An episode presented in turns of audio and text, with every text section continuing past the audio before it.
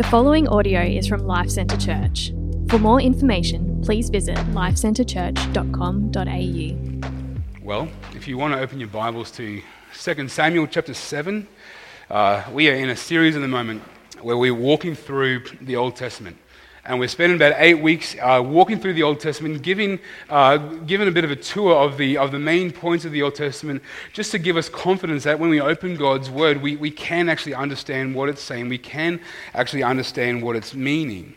And uh, we're, we're in week number six of that. Um, so uh, in the first week, we looked at uh, Genesis and, the, and, the, and, creation, the Garden of Eden, where God created uh, a place, He created a people, He created His people to live in His place under His blessing. And then sin came along and sin ruined that, sin wrecked that. And so God set about repairing that. God set about, set about putting that back together. And in week number two, we learned about Abraham, and God came to Abraham to, to reiterate this promise and to say this is going to happen through you and your descendants. And then we went to, uh, the third week, we went to uh, day, uh, sorry, Joseph, sorry. Went to Joseph on the third week, looking at how God's people left God's place, left the promised land of Canaan, and went into, went into Egypt where they ended up enslaved. Then, week number four, we looked at Moses and how Moses uh, was the one uh, uh, chosen by God to lead God's people out of slavery in Egypt and, and to take them out of um, Egypt into the desert and to learn what it means to be God's people. And then last week, we looked at Joshua and Judges and Ruth and saw how actually saw the, the, the, moment where God leads his people into the promised land uh, under the leadership of Joshua and to drive out the Canaanites that were living there before them. And then we saw last week that Israel started that mission, started that job, and then didn't quite finish it and we were left with uh, the state of things at the end of, at the end of Judges, where, where every man was basically doing according to what his own heart desired, and there was no king in Israel. And we left last week saying, hey, th- there's now space for a king. That's what the, the end of Judges holds us up for. Today, we're looking at the story of David, and there's um, just so much that we can consider for David's life. David is one of, undoubtedly one of the most important characters, one of the most important figures in not just the Old Testament, but also the New Testament. Uh, he, his, his story takes up a, lo- a, large chunk of the historical books. Um, he authored many of the Psalms. And it's safe to say that Israel and really the, the rest of the world uh, is not the same after David. In fact, if you're reading 2 Samuel and you're reading about David, after that point in the Bible, you could almost pick up the Bible uh, and, and, flip to any place after that and only go maybe four or five or six pages without seeing David's name somewhere there. So when it comes to looking at David and, and the place that he, the, the role that he plays in the overarching story of the Old Testament, um, there's lots of material to choose from. But we're going to be focusing on one specific moment from 2 Samuel chapter 7. And as I've been preparing this this week, I've become amazed at how wonderful this chapter is. Like, I knew it was good, but this week I've just been like, wow, this is really, really amazing. This moment is undoubtedly the highest point in David's life. And it forms one of the highest peaks, if not the highest peak, in the Old Testament. And that's because in this moment, God makes a covenant with David and the Old Testament suddenly becomes laser focused with expectation of this covenant being fulfilled. Everything comes into a, a great deal of clarity at this particular moment of the Old Testament. So, 2 Samuel chapter 7, just reading to begin with verses 1 to 3, and we're just going to walk our way slowly through this, through this chapter. When the king had settled into his palace, and the Lord had given him rest on every side from all his enemies, the king said to the prophet Nathan, Look, I am living in a cedar house while the ark of God sits inside of tent curtains. So Nathan told the king, Go and do all that is on your mind, for the Lord is with you. So when we read that, David, that God had given David rest on every side from all his enemies, that should mean something to us especially if you were here last week. Last week we looked at Joshua and Judges that driving out the inhabitants of Canaan was a job that Israel started but didn't quite finish. And well, here it looks like it has been finished. It looks like God has actually given David rest from all his enemies and he was settling down into his palace. It feels like the promises of God to form his people and bring them into his place under his rule had finally come to pass, had finally be, become accomplished. But as we read on, we'll, we'll learn that this fulfillment is maybe only a partial fulfillment. It isn't quite yet the case. Now, it might not be the case because those, these, these verses that we just read, that was from David's perspective. Some theologians say that. Other theologians say, well, well maybe actually that David at this stage doesn't quite realize the fullness of what God was promising here, which is that's what I suspect to be true. But David is feeling uneasy. He's in a house of cedar. It's a big, beautiful, lavish palace. It's beautiful. But the ark of God is in the tabernacle, it's in a tent. And so David talks to the prophet Nathan, and this is the first time we come across this guy, Nathan, the prophet. And Nathan says, Go and do what's in your heart. It seems like a good idea to go and build this, this, this temple that David had in mind. But we can't be so sure. Reading from verse 4 But that night the word of the Lord came to Nathan Go to my servant David and say, This is what the Lord says Are you to build me a house to dwell in? From the time I brought the Israelites out of Egypt until today, I have not dwelt in a house. Instead, I have been moving around with a tent as my dwelling. In all my journeys with the, all the Israelites, have I ever spoken to a word to one of the tribal leaders of Israel, whom I commanded to shepherd my people Israel, asking, Why haven't you built a house of cedar for me? See, even though David's heart was seeking to honor God, he had made the mistake of thinking that God's thoughts were his thoughts, that God's ways were his ways. And that's a really important thing for us to remember. God's ways are not our ways, God's thoughts are not our thoughts. Isaiah 55 says, For my thoughts are not your thoughts, and your ways are not my ways. This is the Lord's declaration. For as heaven is higher than earth, so my ways are higher than your ways, and my thoughts than your thoughts. That's significant. I was having a bit of a, I will say, a tense interaction last night with one of my children. And my, that particular child, I won't say who it is, um, but his name starts with B and it rhymes with Danjo. Um, we were having a really great conversation where, I, where he was being fully rational about all of his thoughts and all the things that were going on in his, in his mind. And I say that sarcastically. He wasn't being rational. It was a completely irrational thought, and what he was saying made complete nonsense. Now, my ways are higher than Banjo's ways by about a meter. God says, My ways are above your ways, as, high as, as far as heaven is from the earth. That is no one knows how far that is. That, that's to say, that's just, let's just remember that God's ways are better than our ways, our ways. God's thoughts are better than our thoughts. That's just, if that's all you remember from today, that's a good Sunday. And it looks like David had been learning this lesson already.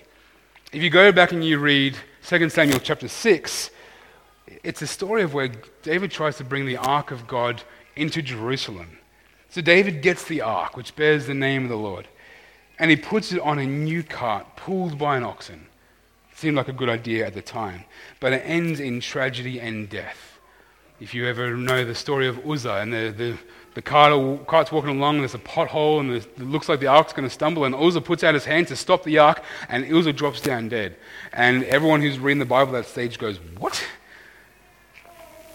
You see, God's ways are better than our ways. And David is, has to learn that his thoughts are not as good as God's thoughts. Even though his thoughts are to honor God with a new cart and this oxen, God's ways are better. What God has prescribed is better than what, what David wants.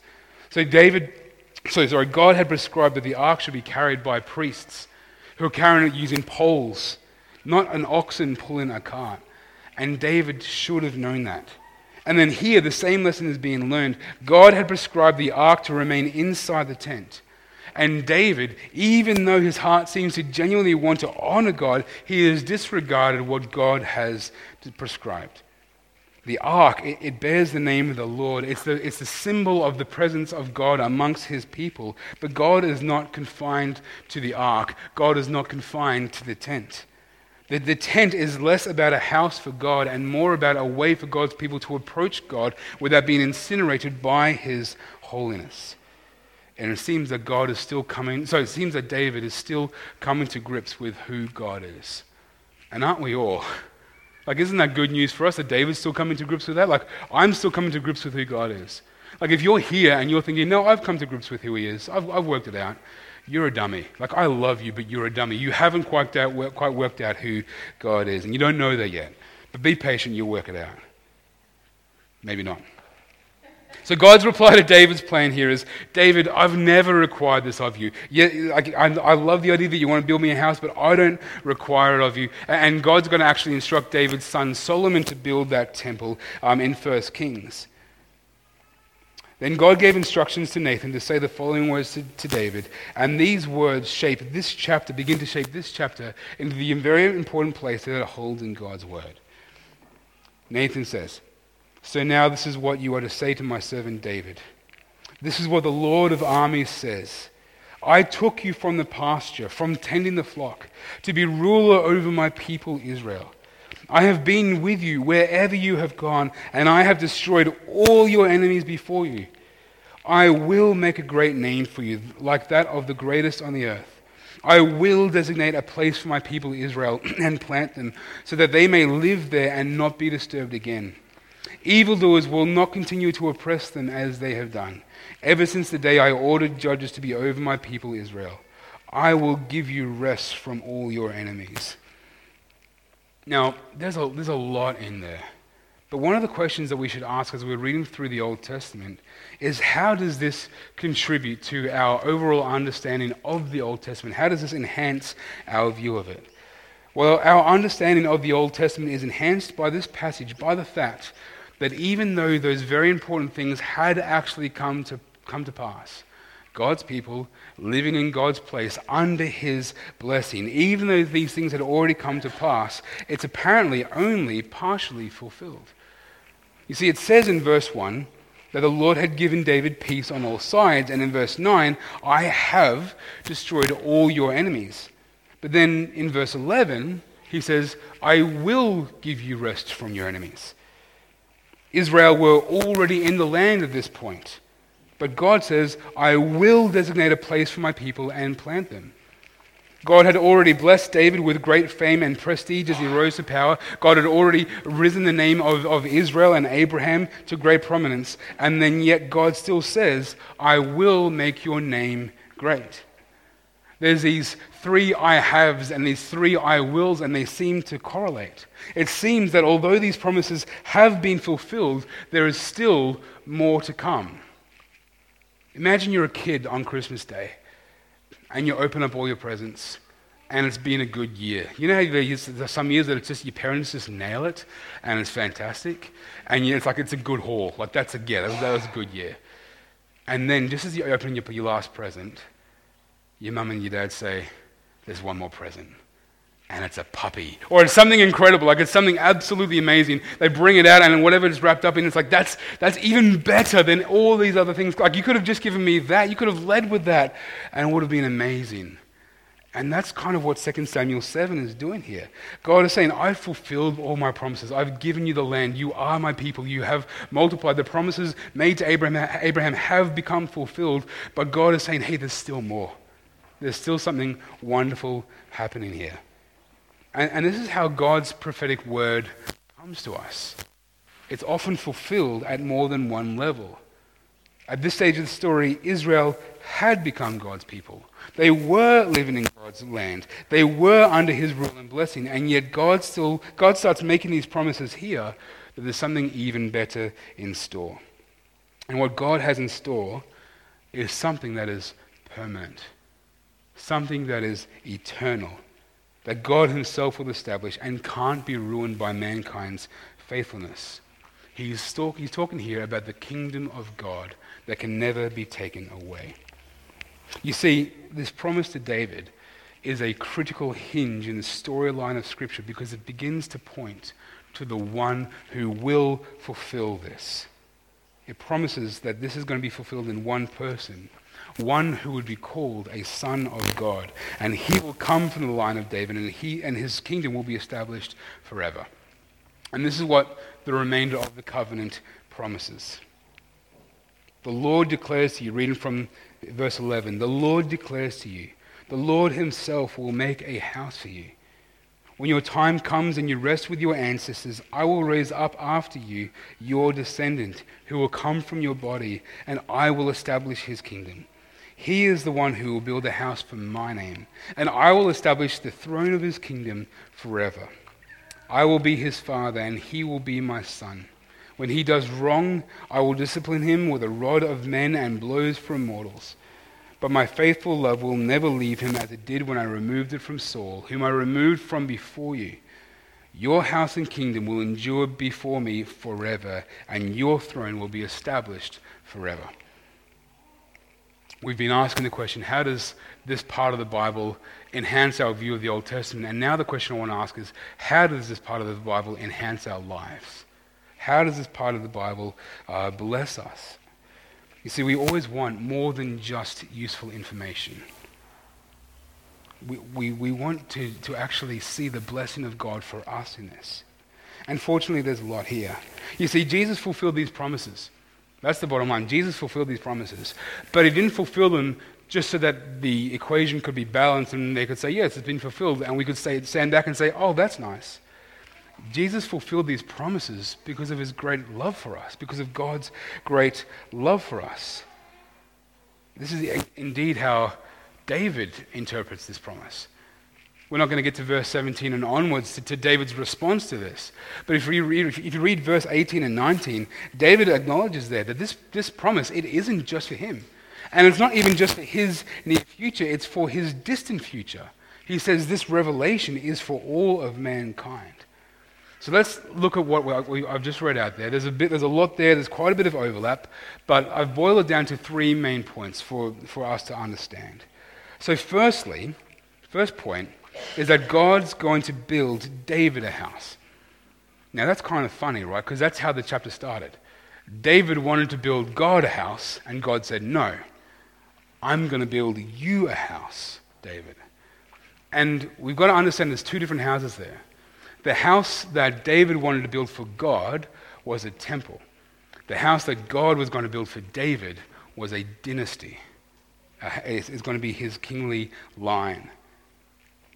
David, God was going to make David's name great, amongst the greatest in all the earth. And this was going to happen through a dynasty, a line of kings that would come from David's own body. And there would be one a descendant of David, whom God would raise up and God would establish his kingdom forever. And this is a continuation and a sharpening or a focusing of the promises of God to fix what sin broke.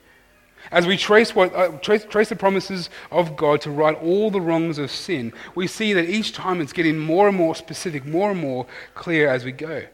So, in the Garden of Eden, God promises that someone from the offspring of Adam and Eve uh, would strike the head of the snake, and the snake would strike his heel. Now, we know because we got the benefit of the knowledge of Jesus Christ that that was referring to Jesus. Then in Genesis 12 and 15, we get a bit more specific that the person is going to come from Abraham's family. And through Abraham's seed, God would bless the whole world by forming a people to live in his place under his blessing. Then in Genesis 49, when Jacob, who was uh, Abraham's grandson, was blessing his sons, he gets to his fourth oldest son, uh, Judah, and says, the, the, says the scepter will not depart from, from Judah. Now, that probably would have been quite cryptic back then, but it becomes crystal clear in this promise to David, who is from the tribe of Judah. David is promised a dynasty of kings from his own body. And from this dynasty, God would raise up one servant, one descendant, who would establish his kingdom, and he will be the king of the world. He, this, this, one who was, who was going to come would be a son of David, and he would be a son of Abraham. And if you flip a few pages forward to the first page of the New Testament, and you open up to Matthew chapter 1, verse 1, it begins like this an account of the genealogy of Jesus Christ, the son of David, the son of Abraham. Isn't that rad? Like, that's really cool. And this is why we're doing this series. Because if you don't understand what the Old Testament is teaching about this one who was to come, you'll read Matthew 1 1, you'll go, oh, that's nice. Like, like Abraham and David, they sound like good. I've heard of them from, from Sunday school. I remember those guys. And Jesus is one of their descendants. Matthew is saying so much more than that. He saying, no, this is the one who came to fulfill those promises to Abraham and to David.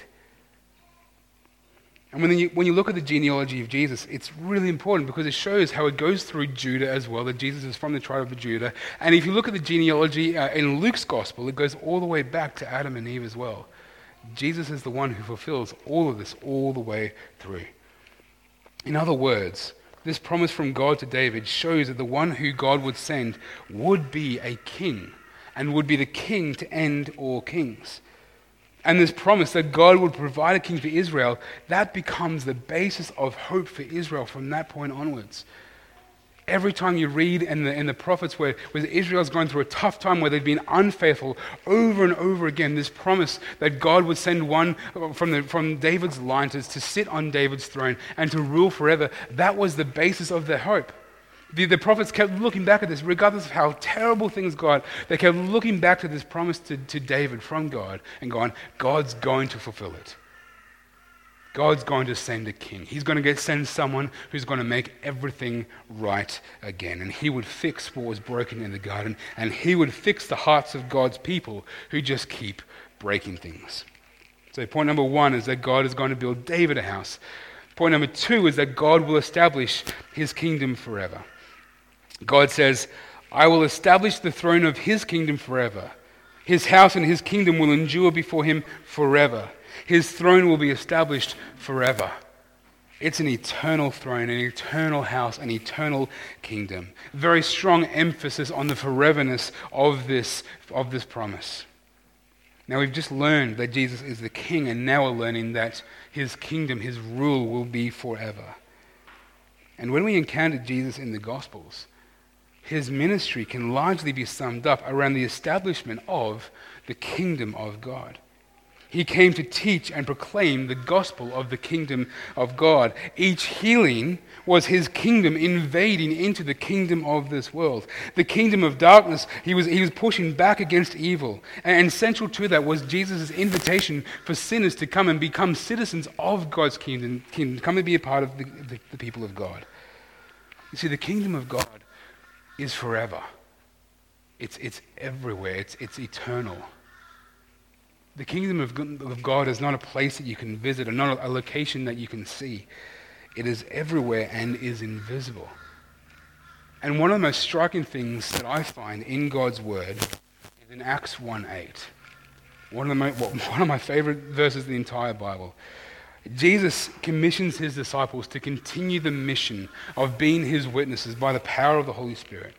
And he tells them in Acts chapter 1, verse 8, that you will receive power when the Holy Spirit is coming upon you, and you will be my witnesses, get this, in Jerusalem, in all Judea, and Samaria, and to the ends of the earth.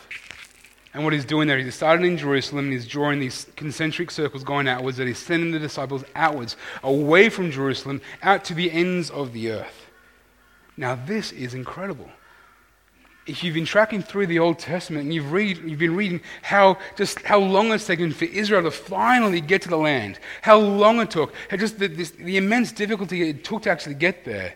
And then when they got there, they failed over and over and over again. And eventually got, they got evicted from God's land. They finally came back and they're in God's land, they're in Jerusalem, and they've got this place that they're in with God, but it seems like it's not really quite fulfilled and it's, not really theirs. They're under the rule of, of foreign powers. And, and it feels like they're waiting for this king to come along and finally make things right and give them their land back.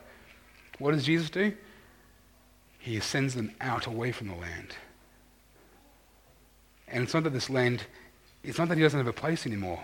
It's that the place isn't Jerusalem anymore. The place is Caloundra. God's place is Namibia. God's place is South Africa. God's place is Brazil. The place isn't about a central geographical location anymore. The, the place is actually with God's people. God's kingdom is an invisible kingdom. The kingdom is not just in Jerusalem and Judea, the kingdom is now going out to the whole world. And where God's people go, they are to continue this mission of building the kingdom of God, proclaiming the good news about Jesus. That anyone can become a citizen of the kingdom of God. It doesn't matter your ethnicity. It doesn't matter your wealth or your past or anything. Each one of us can become a child of God. Each one of us can become the citizens of God and come under his rule. This is what we were created for to be in God's presence, to be his people under his good rule. Third point is this He will build a house for my name. God says that the offspring of David, this king, would build a house for God's name, and that God would be his father and he would be God's son.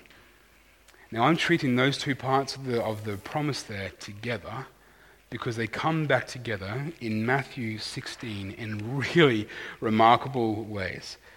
So, God says that the offspring of David will build a house for his name. Now, on one level, this is fulfilled with his son Solomon, who was the one who God chose to actually build the temple. Uh, this is again one of those times that God's prophetic word is filled on multiple levels, and it's why we can, it also says that when he does wrong, I will discipline him, as referring to Solomon. But we also know that he's talking about Jesus. He will build a house for my name. God also says, I will be his father, and he will be my son. Now, when when he's talking about that, he's not so much referring to Jesus Christ being God's Son in terms of the second person of the Holy Trinity, the God's, um, God, God the Son. Rather, this was the way that Israel spoke of or regarded their kings as sons of God. And these two things, Jesus being God's Son and building a house for God's name, come together in the most spectacular way in Matthew 16. In, they come together with electric clarity. Now, I never actually saw this until this week as I was prepping for it, and I've been really excited about this all week. In Matthew 16, we get the very famous moment where Peter confesses Jesus as the Messiah. When Jesus asks, Who do you say that I am? Simon Peter answered, You are the Messiah, the Son of the living God. So when Peter refers to Jesus as the Son of God there, he has in mind, quite likely, 2 Samuel chapter 7. You are the king. You are the Messiah who was promised to us. You are the one that we've been waiting for. And then Jesus replied, and before I read to you Jesus' reply, remember, the Son of God, the King, was going to come and build a house for the name of God. This is what God promised to David in 2 Samuel 7. Jesus replies to, to Peter, Blessed are you, Simon, son of Jonah, because flesh and blood did not reveal this to you, but my Father in heaven. And I also say to you that you are Peter, and on this rock I will build my church, and the gates of Hades will not overpower it.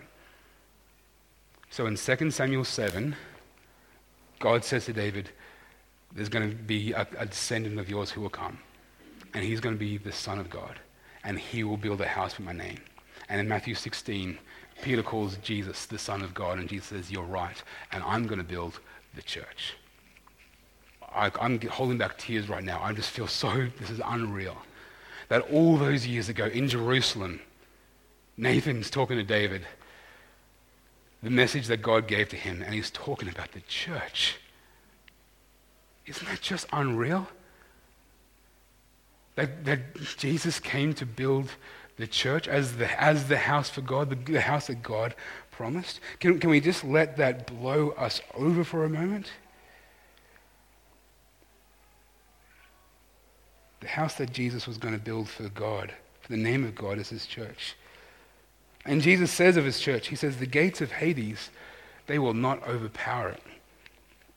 Now, Hades is another name for hell, and, and just pay attention that it's the gates of hell. My friend Adam Ramsey is a pastor on the Gold Coast, and he says, Gates are not an offensive weapon. Like you don't see soldiers going into battle with a set of gates. Gates are a defensive weapon. By saying that the gates of hell will not overpower the church, Jesus is saying that the activity of the church will be against hell itself, and hell will not be able to defend against that kind of offense. You see, the ministry of Jesus is not just summed up in his birth and his death and his resurrection. Some people make the mistake of assuming that all Jesus did was come along and die for us. Yes, he did that, but he also lived for us, What did Jesus spend his time in ministry doing? He spent his time teaching about the kingdom of God, healing the sick, driving out demons. He was establishing his kingdom by pushing back the forces of darkness and revealing what it's like to be citizens in the kingdom of God. And you and I, we have this invitation from Jesus to come and be one of God's people, to come and become a citizen of the kingdom of God. And being a citizen in God's kingdom means that everything changes. Being a citizen in God's invisible kingdom means that life is now different for you. You're no longer just a citizen of the world. In fact, the world, you feel like more of a foreigner in the world because of your citizenship in heaven, your citizenship in the kingdom of God. And everything begins to change. Living in the kingdom of God is living under a different kingship, under a different rule, under a different king. And everything starts to change for us. You drive differently in the kingdom of God. Because in the kingdom of God, you're not the center of the universe. And so you start to think of the other drivers on the road, not how they can get out of your way, but actually what's going on in their lives that's causing them to drive so slowly. And you're freed up to stop thinking about yourself. And now your mind has this energy because you're not thinking about yourself anymore, you can think about others and you're freed up to look at the people around you on the road, and you can look at the person who's driving very, very slowly in front of you, and you can't get around them, and you think to yourself, yeah, in the old kingdom, in the kingdom of this world, we used to say, get out of the way. Now we go, actually, what's going we, we think maybe, maybe they've got a cake. Like you drive slowly when you've got a cake in the front seat, don't you? Or maybe they're having a really rough day. Like maybe they just found out some really terrible news. Maybe they've got just a really bad back and just driving at that speed is just the only thing they can do right now just to not let their back get any more exacerbated. Maybe they're just distracted. Maybe this is the only time they have to get out in the road and drive, and it's scary, but this is the, they, they're, in, they're still holding on to their independence. And they're just getting down to Coles, getting their groceries done, and heading home whatever the reason is, when you're in God's kingdom, you drive differently because you start to think of that person as someone who is made in the image of God and deserves to be treated as such.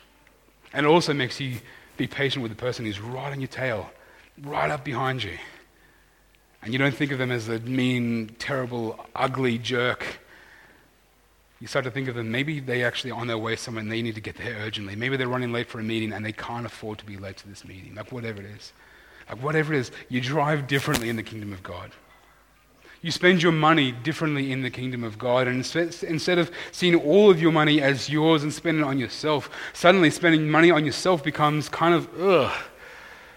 Like you can't explain it, but you just, you, your, your heart and your mind and your generosity and your wallet starts being lent towards people who are without. And everything changes in the kingdom of God the way we spend our time, the way that we are patient with others, the way we treat other people, the way we worry or don't worry. That all changes in the kingdom of God because God is king. And this is what Jesus came to establish. He came to drive back the forces of darkness which have been operating since the garden to separate people from God. The, the forces of darkness which operate to, to pull God's people back into slavery. The ministry of Jesus was to set the captives free, and our purpose as a church is to continue that ministry as an outpost of the kingdom of God. Our ministry as a church is to be, is to be standing against the powers of darkness that separate people from God. This is why we want to look at the culture around us. And we want to look at the things that are wonderful about our culture and go, fantastic, that's really great. And then we, look, then we look at the things that separate people from God, and we want to stand against those things and call those things out. You know what I think separates people more than anything else from God here on the Sunshine Coast? Comfort. I think that's just one of the most sinister weapons in, in our enemy's arsenal. Comfort. I think that there is nothing that is more sinister or undermining or, yeah, it's horrible. Now, is there anything wrong with comfort? No.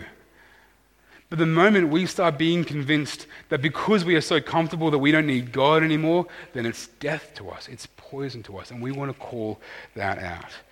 And so when we gather together as Christians, when Christians gather together as God's people, we're making a powerful statement that we've been rescued from the domain of darkness and transferred, transferred to the kingdom of God's Son. When Christians come to church on Sunday mornings, we're saying, I'm not going to hell anymore because Jesus Christ has rescued me. And I want to celebrate that at least once a week with other rescued people. That's what we're doing in church on Sunday. That's what we're doing right now. I want to celebrate with God's people. Why? This isn't just a random coincidence. We're not just, we are celebrating right now the very clear reality that God's plan to rescue his people from the power of sin involved sending his son, Jesus Christ, who was the one true king, descended from Abraham and descended from David. And he established his kingdom on earth by driving back the forces of evil to make it possible for citizens, for God's people to come into his presence. So, how does Jesus do that? How is that, how is that invitation? How do we become citizens of the kingdom of God? Well, all we've got to do is keep reading Matthew 16. Jesus then says, well, Matthew then writes, From then on, Jesus began to point out to his disciples that it was necessary for him to go to Jerusalem and suffer many things from the elders, the chief priests, and scribes, be killed, and be raised on the third day. How are sinners rescued? The king had to die. The king had to die in their place. This is the only way that sinners could come into the presence of God and be reconciled to God after they had rebelled against him. Jesus had to take their punishment on their behalf as their substitute. But after he died, God raised him up. God raised him from the dead three days later. And many people saw him and then he ascended into heaven and he sat down at the right hand of God, and there Jesus remains. Jesus is alive right now. Jesus is still on the throne. Nothing has changed. Nothing can change that. And his kingdom endures for eternity because he is alive right now. That's why we declare with great vigor that Jesus is alive. And God did all of this because of his great love for mankind. Like, isn't that stunning? God didn't do this just so he could show you that he was a very, very clever God. He is a clever God. He is holy, and that we might worship him and, and, and, glorify him. And that is the ultimate blessing for us. That is the ultimate thing for us, that we actually glorify God. See how, how wonderful he is. That is the best thing that could ever happen for us, is to know more of God. He did that because of his great love for us. Friends, being a citizen of God's kingdom, that's available to, available to us right now. If you're here and you're not a Christian, then you're not a citizen of God's kingdom, but that is available to you because of the life and the death and the resurrection of Jesus Christ. That by putting your faith in Him, you become one of His people. Maybe you, right now you're, you're looking at the way you drive or the way you spend your money, and you're thinking to yourself, yeah, I'm not really, I don't really act, I'm not really functioning or acting as if I'm one of God's people. Friends, if that's you, just look back at the cross again. Look at, look at the invitation there is from Jesus and know that it's not actually, it's actually all on Him. That we come to and we become saved by Him. We are saved by Him, by His grace and what He did for us. Let's pray. Thank you for listening to this podcast from Life Centre Church, located on the Sunshine Coast. We exist to make, mature, and multiply disciples and communities that depend upon, declare, and display the gospel of Jesus Christ in all of life. If you would like more information about us, please visit lifecentrechurch.com.au. We provide our podcast free of charge. Please feel free to download the content and share it with others, but please do not edit or alter the content in any way without the written permission from the leadership of LCC.